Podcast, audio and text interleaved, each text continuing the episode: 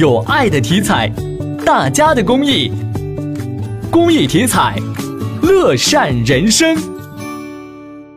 作为市委市政府文化惠民利民重要工程，目前四个中心主体结构均已建设完成。奥体中心明年将完成各项装饰，迎接全国宾朋共襄体育盛会。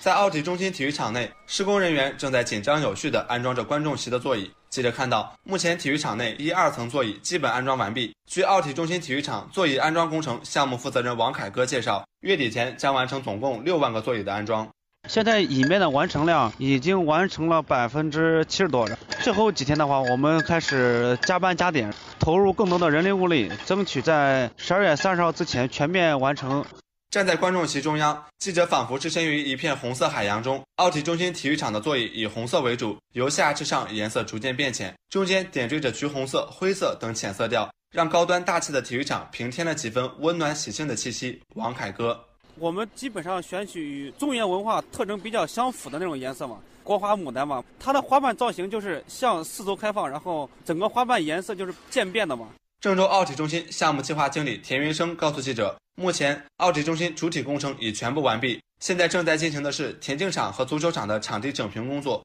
春节前后将逐步完成场馆的内外装饰。年前的话就把整个的基层全部做完，进行这个官网的一些施工和一些体育的一些预留预埋工作都要做完。年后的话主要是进行这个塑胶跑道的这个铺设和这个草皮的一些种植。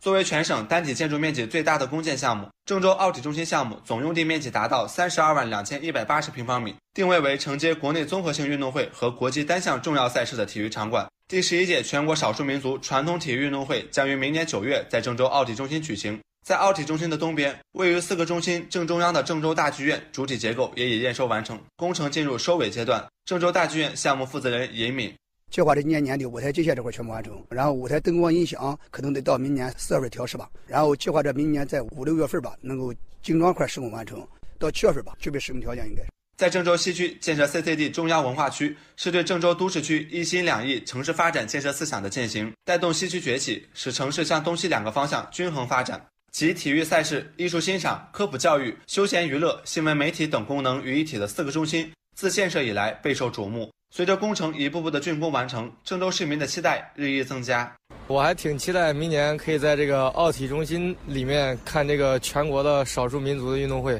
算是我二零一九年的一个小心愿吧。包括科技馆呀、博物馆、大剧院，我认为我是很期待的，特别希望它成为这个地标性建筑。